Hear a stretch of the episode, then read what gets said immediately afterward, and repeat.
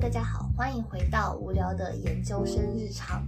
我是阳光小太阳金 Kimi。我是拖延症晚期患者雷。我感觉最近好像就是地震还蛮频发。我之前就是看朋友圈，然后我在香港的朋友，就他们有讲说他们朋友圈全部被刷屏，因为那天他睡很晚，就是我我有发一条消息，因为英国和就是中国嘛时差大概在七到八个小时，现在到夏至日了，所以的话我们的时差就从八个小时，然后又变成了七个小时这样子。对，嗯，所以的话，就是当时我有应该是在啊、晚上大概十点钟有发消息，所以我在中国的话应该是凌晨啦。然后他就秒回我的消息哦，然后讲说那你为什么还不睡觉？他说 OK，他们那边发生了地震，然后嗯所有人朋友、就是他的朋友圈里面大家都在讲啊发生地震了，然后怎么样怎么样这样。对，上礼拜台湾也是一个晚上可能震了三四次有，嗯然后我也是看我 IG 的线动，很多人都说不睡觉了，因为被震完一次回去睡又又再震一次，而且那个地震的级数也不小，大概是几级嘞？可能到台北，那因为它正央是在台东，到台北可能还有个四级吧，还蛮大的。那你有经历过地震吗？我是有经历过地震的，但是我并没有感觉到这个地震很大，或者是呃有把我从睡梦中惊醒，因为我是那一种睡眠很深的人，嗯，所以我对地震的印象不是很深。哦，那云南地震应该还算频繁吧，所以只是我刚好没有经历到。对我就是没有经历过就是比较大的震级，但是在我出生之前，我是有知道就是在曲江那边，然后有发生过八级大地震，哦，对，就是有很多人伤亡这样子。因为像台湾伤亡最严重的，哎、我不知道算不算最严重，但是近代哦、最算是记忆最深刻，或对者是影响最大。的是九二一地震，就是九月二十一号的一个地震。嗯，在我可能出生我才在还在婴儿床里面的时候的事情吧。嗯，然后那一次就是那个震央是在普里台中，嗯的一个山区里面，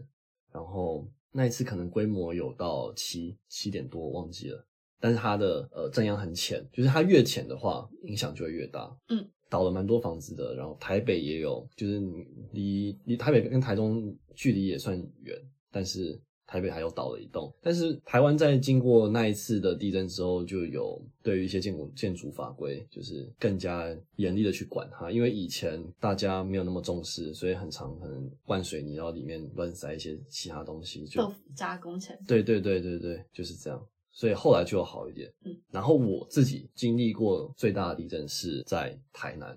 嗯嗯，那一次是除夕夜的前一天，然后我高三的时候，我印嗯象蛮深刻的，因为那一次正央刚好在台南。对，然后说强也不强，就是它的规模也不大，但是好像也是蛮浅的吧。发生的时间好像半夜三点左右，我被震到觉得头都要晕了，然后听到那个墙壁里面的钢筋发出那个滴乖滴乖的声音，真的吗？真的真的真的很大。然后台南倒了一栋大楼，哇，一栋大楼哎、对， OK，还蛮震惊的。就是我们那个晚上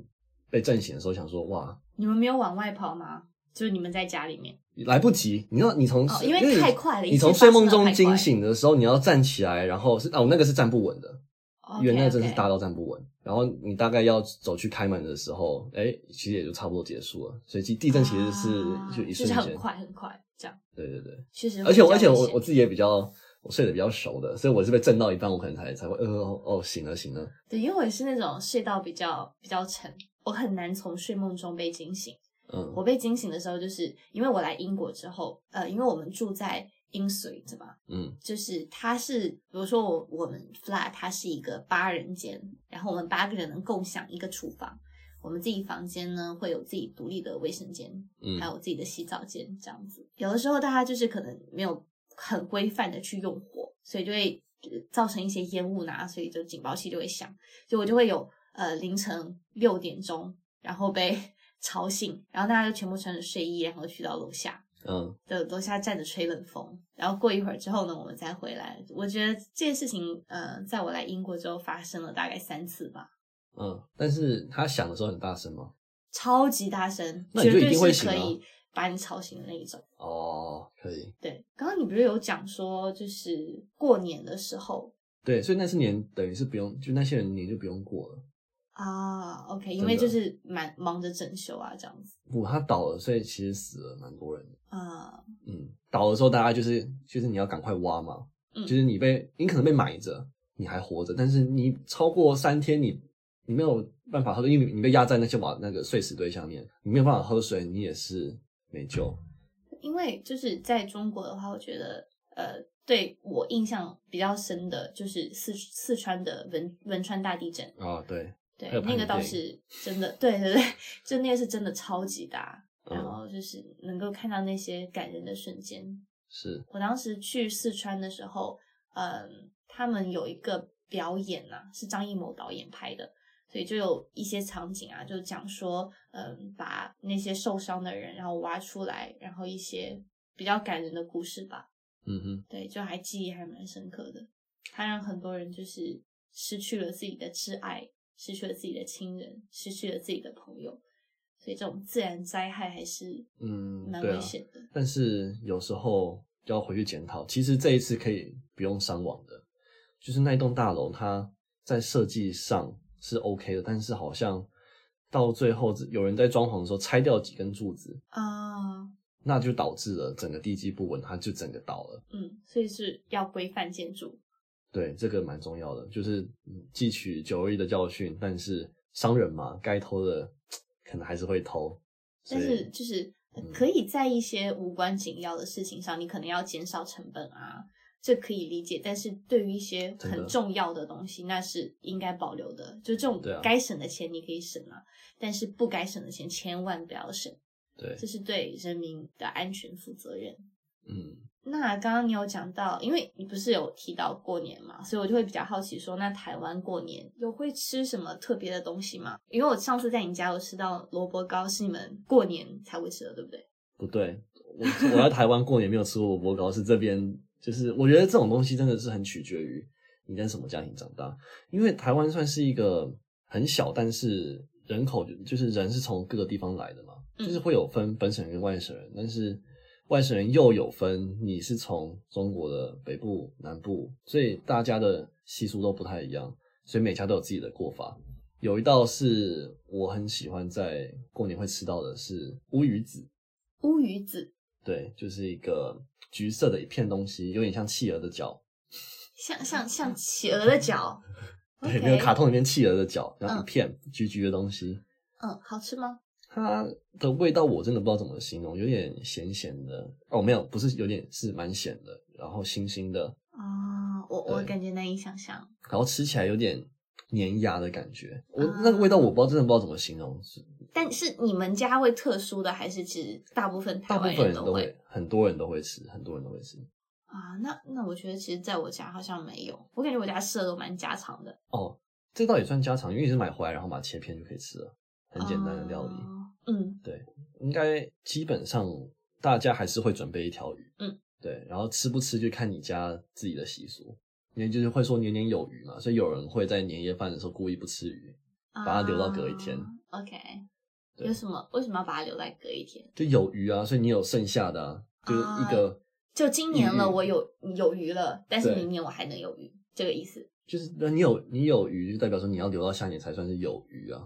啊，哦，明白了，明白了。对，就我们家可能也会吃，会呃，就吃鸡啊，吃鸭啊，然后这样子。诶，但是我突然就提到这个话题，我就想到说，那天我的土耳其舍友，然后有问我说，啊、你能不能教我一道中国的传统的料理？我有想要教他那个香菜炒牛肉，但有点难，因为你知道，就是他说在我土耳其啊，好像没有你们中国那么多的不同的酱料，就他们可能就是酱油就是酱油了，然后有个醋这样子，没有哦像我们那种分各种蚝油啊，嗯，各种的佐料。然后他说对能不能告诉我一个简单一点的？ 然后他说，哎，我不是记得你们中国会有那个呃加鸡蛋和饭，然后炒一炒。你说炒饭吗？对，然后我说，哎，你应该说的是番茄鸡蛋炒饭。为什么要加番茄？哎，但是我不知道，哎，我我好哦，那就应该没有番茄。但是我觉得番茄炒鸡蛋炒饭其实也还好，再放一点洋葱，这是我自己的特殊的。炒法吗？对对对，我觉得不是不是不是不是，有没有放番茄不重要，但是我觉得要有番茄味，你得加番茄酱。得哦，是是是是是，嗯，对。然后我当时我的印度舍友也有问我说，让我教他们中国料理，让我教让我非常的有压力。那你教他们炒饭嘛？可是我觉得炒饭算是一个看似简单，但其实你要炒得好是非常困难的一道菜。对，但是我觉得这就是中国料理最博大精深的地方，就是我们可以加一勺酱料在里面，即使这个饭呢再不好吃，因为加了那一勺灵魂的酱料，它就可以哦变得很好吃。是是是，对，但他们又买不到，对，那你可以 这就还蛮好教蛮好他笑的们教他们做西红柿炒鸡蛋啊，对，就是可这以就教他很们一简些单，比但较是吃起简来单的又又没特色，真是矛但盾。他们不会就是番茄炒鸡蛋，他们在他们的，诶你知道土耳其没有很多中餐厅吗？哦，那你要去开开一间，我那天我有跟他讲说，哎，好像这是一个赚钱的方式哦。然后说等到我去土耳其玩玩看，看看考察一下，因为我觉得可能没有人过去开中国餐厅，肯定是有原因的。可能是因为那边东西太好吃了，好吃到没有必要存在。没有，因为他说就是因为中国会有一些，就比如说，因为他们那边大部分会有穆斯林啊，或者什么之类的，就是哦饮食习惯的一些差异。但是他说你可以把它结合起来，然后开一家中餐厅这样子，对啊，因为中餐实在是太多猪肉了。其实也还好，也还好，我觉得还啊真的好。吗？对，哎，然后我们把话题转回来，转回来。我、其实刚刚我想问你那个年夜饭啊这个事情，是你有在过年的时候就是发生什么让你记忆深刻的事情吗？哇哦，这个问题挺难的。就是你过了这么多个年，然后你觉得最让你记忆深刻的，哎、其实坦白说，我们家因为算是小家庭，所以嗯过年也就是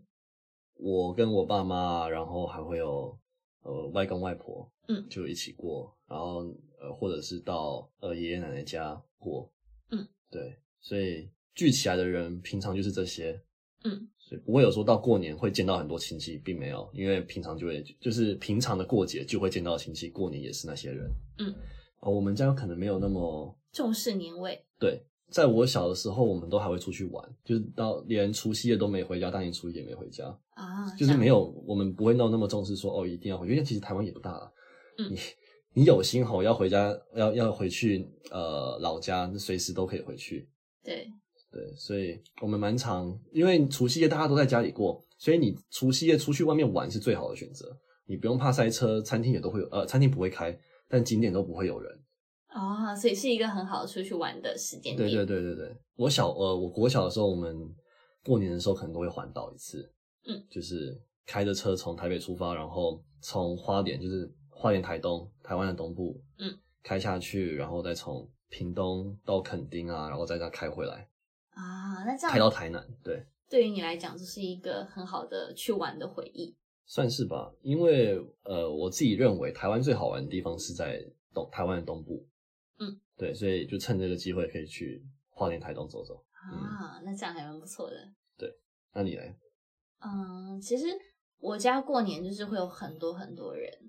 就是来家里面过年。因为我们就是算是大家庭。对，就是大家庭，因为我呃外公外婆就是他们有养了七个小孩，嗯，所以七个小孩呢有各种不同的小孩啊，所以所以我们家过年的时候就非常热闹。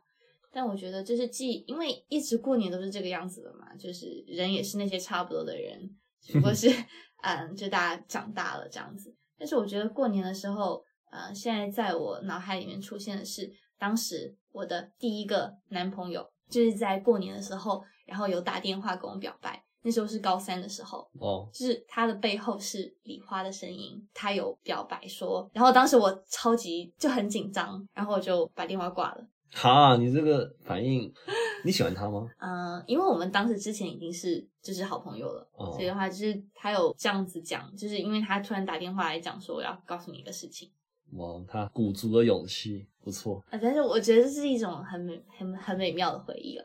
我就那哎记忆那还蛮深刻。然后呢？结果呢？然后我们就一直都没有在一起，因为高三嘛，所以就是学习为主。然后后来他就会在一起一起可以学习啊，在想什么呢？嗯，可是这是我家就是是不太允许，就是尤其是在高三这个很重要的时间点嘛，哦太可惜了所以就是呃，但之后他就是会有送牛奶，就是放到我的书桌里面，就是旺旺仔牛奶，然后就是还蛮你说早每天早上买一杯牛奶放在你桌上，就是对在哇桌哦，肚里面。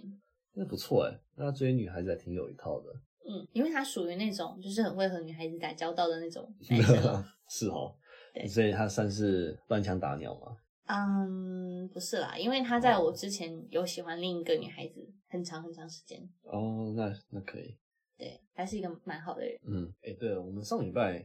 去参加了一个生日派对，对，是一个我们印度同学的生日派对，那也这是我第一次去参加就是外国朋友的生日派对，我也是，所以就还感觉蛮新奇的。对，他们有约我们是晚上十点钟，然哦后去，然后呢，我们先去看了《咒术回战》，我们看完电影呢就往回赶了，但是我们还是稍微晚了一点。我们大概是十点二十几分，然后回到宿舍的，对然后但稍是微他磨蹭的了一会儿。嗯，我们去找举办活动的地方。对，因为他们讲说在 Lakeside Deck，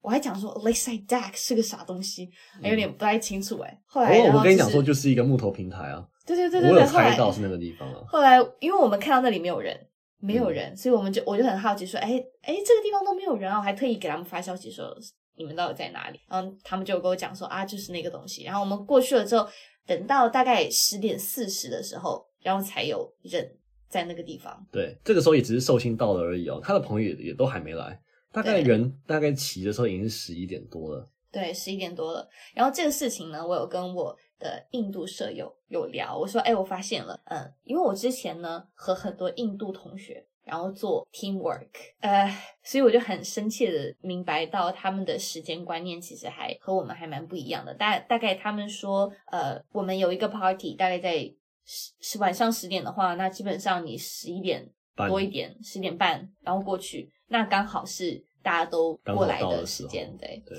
但是呢，我有问我的印度舍友，他说，如果是一些很正式的会议的话，他们就会准时到，所以取决于这个东西是不是很正式，嗯，所以他们不是永远都会迟到一个半小时左右的。对，但如果他们邀请你去参加派对，是以朋友的这一种的话，那你就晚一个小时到，其就实好啦也没关系啦，对他们不会在意这个的。所以你觉得这个生日派对好玩吗？还不错啊，因为认识了蛮多呃，不是我们系上的人嘛，对一些他的舍友啊，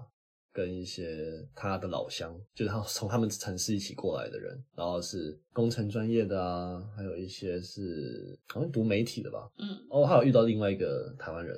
对对，是刚好是他，也是他的舍友。这还蛮有意思的。嗯然后我还稍微稍微喝多了一点点，就是和他们一起在，就我一就是有拍着他们的肩膀，跟他们讲说你会变成未来的 CEO。 嗯， 然后他们特别搞笑，就是我跟他们讲完了之后，很认真的跟他们讲完之后，他们就给我介绍其他的人，说他也是可以变成 CEO。然后他们开始在抢着说，呃，谁会是你的呃首选呐、谁会是你的第二选择？就嗯还蛮有意思的。其实他们来这边读书的人都还家庭背景都还蛮硬的，通常蛮多都有家里有一些事业的。对，就是很嗯多会有家庭家里面有事业，但是呃，也是主要会取决于他们学的专业啦。因为我的 WBS 的朋友有告诉我说，在他们专业的印度人大部分不是家里面有 family business 的，他们会哦更多是啊、呃就是工程师啊，然后之类的职业。那有可能是因为我们科系的性质。，对，就是因为有我们科系的特殊的性质，所以会让这样的人会更多一点。嗯，那他们都有共同点，就是他们都不太想继承。自己家的，人对他们想要自己做自己的事情，对，不过他们也有那个本钱啊，所以没关系。然后第二天早上的话，我还在 IG 上有收到他们跟我发说，昨天你真的很有趣，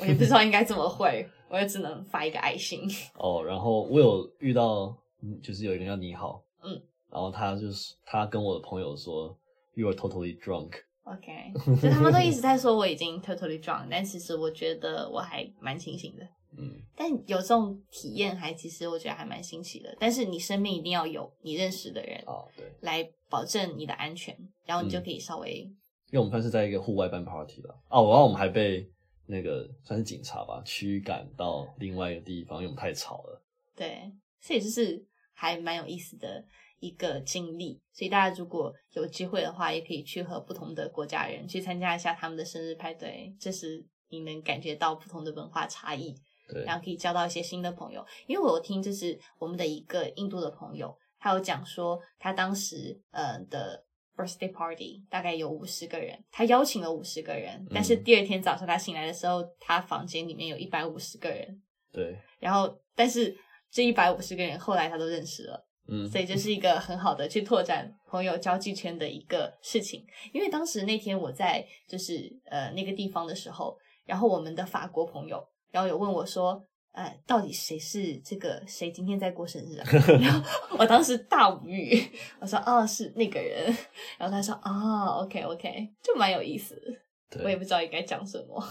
反正他们就是有局就去的感觉。哎、反正有提供免费的酒水嘛。对，干嘛而不且就去是呢还可以认识新的朋友。对啊，哎、我上个礼拜有经历，就那天我睡起来的时候，然后我看我的 IG，然后有人给我发消息讲说，嗯，我们想邀请你呢，做我们品牌的一个宣传的一个人，你可以在这里呢领大概四件免费的商品，你可以用我们给你的折扣码去抵扣掉全部的价款。然后，但是你只用第一次呢，你需要支付一下呃你的邮费，但之后呢，呃你就不需要支付了，你都可以享受我们品牌的产品。我当时很相信哦，然后后来是哦，我雷一看到，我一看我就说这是骗人的，然后他还不相信说是骗人，因为他觉得他那个人给了一个很很完整的合作流程。对对，关键是那个那天早上给我发消息的有两个人，然后一个人呢是一种很简短的一个流程，一看就觉得他是假的，但是另一个人呢给我发的是一个全套的，他把就是你可能产生的疑虑都给你写上去，给你解释，就是显得非常的真诚和有逻辑性，嗯所以我就然后会他的更倾向于去对相而且信他。们的 IG 页面也有大概多少粉丝啊？几有破万啊！然后每则贴文也都有人按赞，也有个几千个人按赞，所以以他这个 IG 页面来看的话，不会到太假。对，所以我就会很容易相信。但他们有讲说，就是大概因为第一次需要付邮费嘛，所以对大啊概会是九欧元到三十六欧元之对，间。但其实就是三十六三十六欧元啊，他给对你这个 range 那么大，但其实我有帮你去看啊，他真的你要结账的时候就是三十几欧啊，对，因为而且我很奇怪的是，你找的是因为我看他的官方网网站，他下的地址是伦敦嘛，所以的对话，伦敦诶、你用欧元，认真的吗？嗯，所以你这样看到一定就觉得很奇怪吧？通常人不会，我觉得他应该也不算是诈骗啊，不是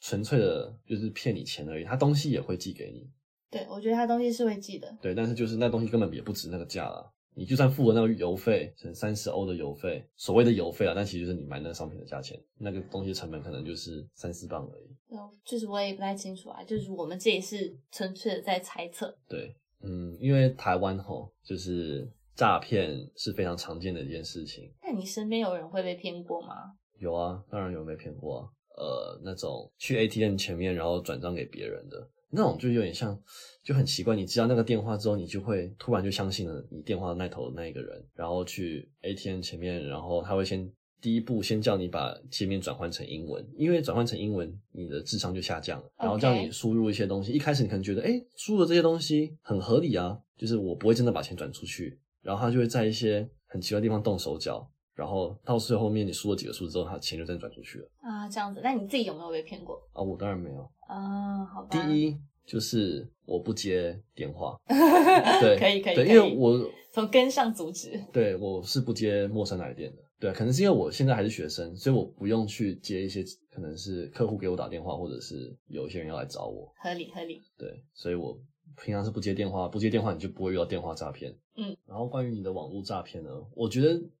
最有效的预防方法就是天下没有白吃的午餐，就是如果有人要免费给你东西，或者是那个东西真的价钱低到一个夸张，那你就不要买了，你就也不要去相信了。因为绝对不会有这种那么好的事情发生在你身上，真的。这大家要长个心眼吧，就是对因为会很容易被骗，尤其是你当你暴露自己的一些信息的话，嗯，而且哦，这真的不是智商高低了会被受骗。我们台湾有一个医生的网红，嗯，他也被骗了，嗯，他是但是他是遇到电话诈骗类的， 对，就像是我研究生，就是看起来智商不差的人，自己讲啊，对，其实也会经经历到这样的事情。所以的话，大家就是提个心眼，就是一旦所有的事情牵牵扯到钱的话，都要长个心眼，说这个对东西到底是不是真的假的。就是如果有发生这样的情况的话，我觉得我做的比较好一点是，我有跟我的朋友讲，然后这样哦他们对可以及时的拉一拉我。对对对，所以的话，就是一旦提到钱的话，那大家就嗯如果自己不太确定的话，那就和自己的朋友讲一下，因为当局者迷，旁观者清啦。真的。还有我的表姐也是，她那一次被骗，她妈妈呢一听就知道是诈骗，然后怎么跟她讲，她就是听不懂。然后她到提款机前面转完账之后，她就突然晴天霹雳，她就突然终于醒。所以真的是，不过有时候也是花钱买教训啊。但是这样的教训对还对是对不要用钱买对了。对对，还是对，能大够家预就防就是预防。对对对。那好啦，我们今天的节目就到这里就结束了。如果大家喜欢我们的节目的话，请给我们点赞、评论、收藏、安排一条龙的服务。大家的鼓励是我们持续更新的动力。嗯，谢谢大家收听。拜。